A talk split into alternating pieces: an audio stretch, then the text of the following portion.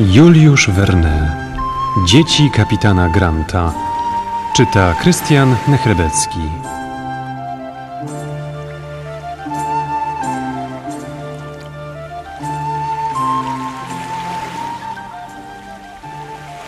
Opadający z sił zbiegowie musieli iść naprzód, gdyż groziło im, że zostaną otoczeni. Schodzimy, zawołał Glenarvan. Zejdźmy, nim nam przetną drogę. Lecz w chwili, gdy Lady Helena i Mary Grant podnosiły się, czyniąc nadludzkie wysiłki, major McNabbs powstrzymał je, mówiąc Nie ma potrzeby, Edwardzie. Spójrz. Opanowani rządzą krwi tubylcy, zebrani u podnóża góry, wrzeszczeli, wymachiwali rękoma, potrząsali strzelbami i siekierami, lecz nie posuwali się ani o krok naprzód. Psy również, jakby wrośnięte w ziemię, szczekały zajadle. Nagle John Mangles coś wykrzyknął i towarzysze odwrócili głowy. Kapitan wskazał podróżnym niewielką fortecę wzniesioną na szczycie góry. Grobowiec wodza Karatete! zawołał Robert. Miał rację.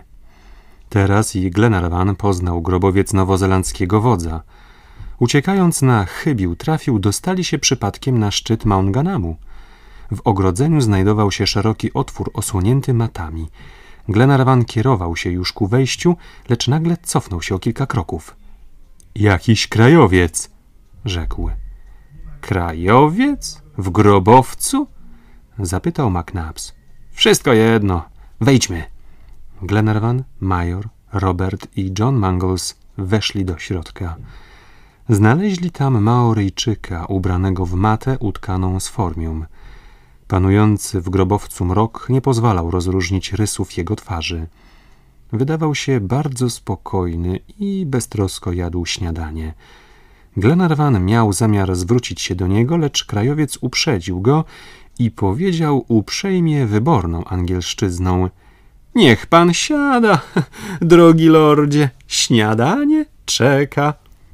Był to Paganel.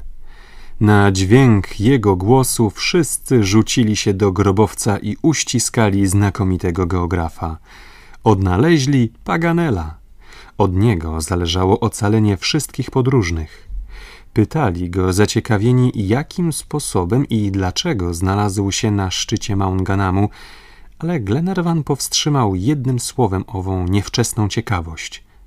Dzicy, przypomniał. Dzicy? Odparł Paganel, wzruszając ramionami. To istoty, którymi pogardzam w najwyższym stopniu. Ale czy mogą oni? Tacy głupcy? Chodźcie zobaczyć. Wszyscy podążyli za Paganelem, który wyszedł z grobowca.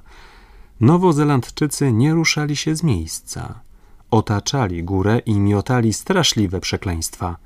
Wrzeszczcie, wyjdźcie, udławcie się, głupie stworzenia. Zabraniam wam wchodzić na tę górę. Ale dlaczego? spytał Glenarvan. Dlatego, że pochowano tutaj wodza, dlatego, że osłania nas jego grobowiec i dlatego wreszcie, że góra jest tabu. Tabu? Tak, moi drodzy, i oto dlaczego schroniłem się tutaj niby w średniowiecznym azylu, który ongiś bronił wszystkich nieszczęśników.